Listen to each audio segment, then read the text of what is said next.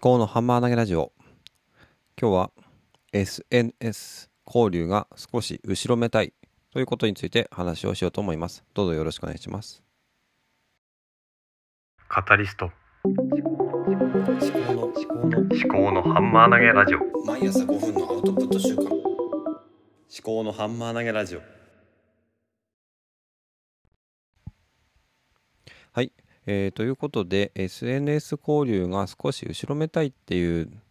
えー題名で今日は話をしようと思うんですけどもななんということだって、えーわかりますかね？ピンとくる方いらっしゃいますかね、えー私の場合ですね今こうやってポッドキャストを発信しているわけですね。でポッドキャストっていうのは結構聞かれているかどうかわからなかったりとか、まあ、誰も聞いてなかったりとかするんですよねでそもそもが私が未来の自分に届けるっていうテーマで、えお送りしているんですけども、うん、でこの番組は自分の頭で物事を噛み砕いて未来の自分に届けるというテーマでお送りしておりますっていうことですよね。でそういう発信をしている立場として、えーですね、うん、他のポッドキャストの感想をツイッターとかに結構上げたりしてるんですけどもそうするとですねなんだろう。私は結構深読みというか考えすぎなところはあるんですけどもの自分のことを知ってほしいからこうやって SNS をやってるんじゃないかっていうふうになんだろう思われるんじゃないかというか、うん、それすごい考えすぎだとは思分かってるんですけども自分で自分のことを本当に前感想を純粋に伝えたいからやってるのかそれとも自分のことを知ってほしいからこうやって、え感想を述べてるんじゃないのかって自分に対してこう後ろ指をさしてしまうというか後ろめたい気持ちが出てくると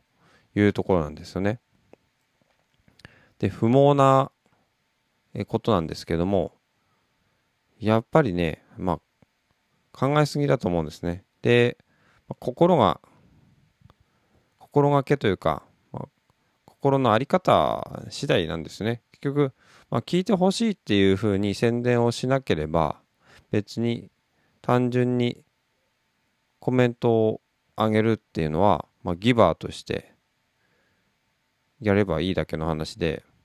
そこで別に、なんだろうな、私のポッドキャストを聞いてくださいっていうふうに、その都度その都度宣伝をしなければいいと思うんですよね。ななんでこんな後ろめたいのかなって思うんですけども自分のことを知ってほしいっていう心が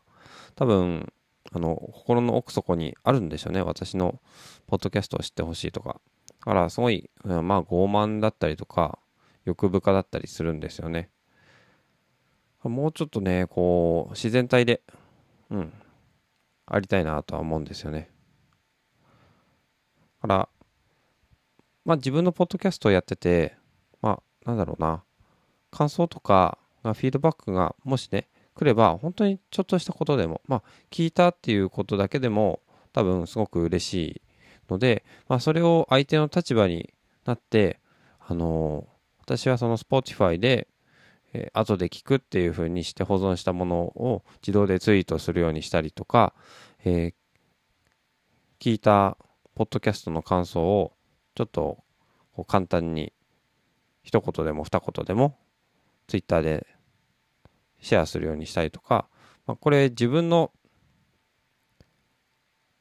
ログ記録っていう意味合いも結構強いんですけどもそれと相手へのフィードバックっていうのの2つの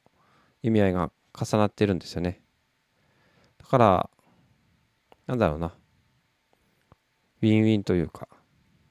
自分の記録にもなるし、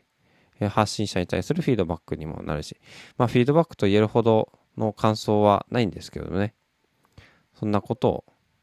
考えているところです。だからまあ SNS 交流が少し後ろめたいなって思うのは何でかっていうと自分のことを知ってほしいっていうエゴが裏にあるからなんで、まあ、そのエゴから、まあ、解放されるってことはまあないかもしれないんですけどもまあそれはそれでじゃあ受け入れて自分のことを知ってほしいって思ったとしてもそれを前面に出さなければ別にそれはいいんじゃないのかなって思うんですよね。だからそれなんでかななんでか思ったのかなっていうとスタンド FM の方で結構いいねをくれるのはわりかしあるんですけども本当に聞かれてるのかどうかわからなかったりとかなんかそのいいねをされるとその人の発信物をまあ見に行くわけですよね。っていうそういう動線があるのであの逆に私がですね他人のそのいいねの行動を勘ぐってしまうところがあるんでしょうね。この人本当に私の話聞いてるのかなとか、いいねするのはただ機械的に？全部聞かなくても、なんなら配信全然聞かなくてもいいねすることができるから、まあ、いいねよりもね、やっぱり嬉しいのは、聞いた内容で、それこそ最後の方に話したことに対して、えー、シェアしてくれたりとか、コメントするとかね、あの、そういうのが多分配信者にとっては嬉しいんでしょうね。だから私はそういうことをしていきたいなと思います。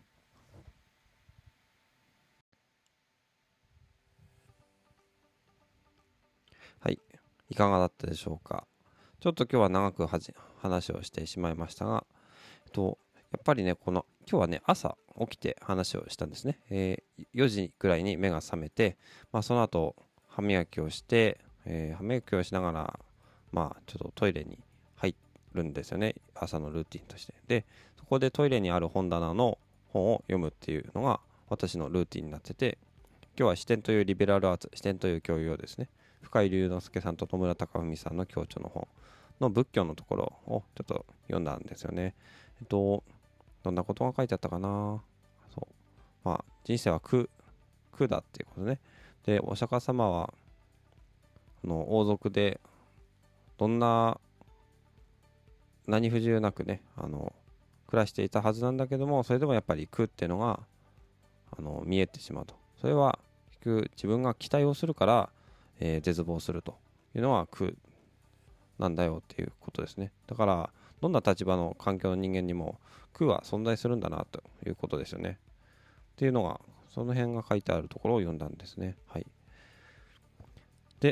まあ、ちょっとね、話がそれましたけど、その後、こうやって今ね、4時20分ぐらいから収録をしてるわけですね。やっぱり車の中で収録するよりも、朝、子供が起きるまでの間っていうことで、やっぱこの時間にやるっていうのが大事かもしれないですね。この何も、なんていうかな、この時間に追われてないとか、まあ、子供が起きるまでっていう制約はあるんですけども、やっぱり、まあ、仕事に行かなきゃなんないっていう制約と、あと、家に早く帰りたい、帰って、子供の世話をしないしたいっていう。だから最近やっぱり少しね、まあ、この収録と配信って、まあ、10分くらいしかかかんないっちゃかかんないんですけども、あの、やっぱりね、家に帰る時間を少しでも早くしないと、家族家庭の家族に対する負担がかかってしまうので、もうちょっとね、やっぱ生活スタイル、朝こうやってやりたいことをやっちゃって、まあ、この間話をしたその一日中こう反響が気になるとかっていうこともありましたけど、まあそれは置いといて、自分の心を制御すればいいので、それでやってみたいと思います。はい。えー、ちょっと話がいろいろあっちゃこっちゃいきましたけど、まあ今日の本編では、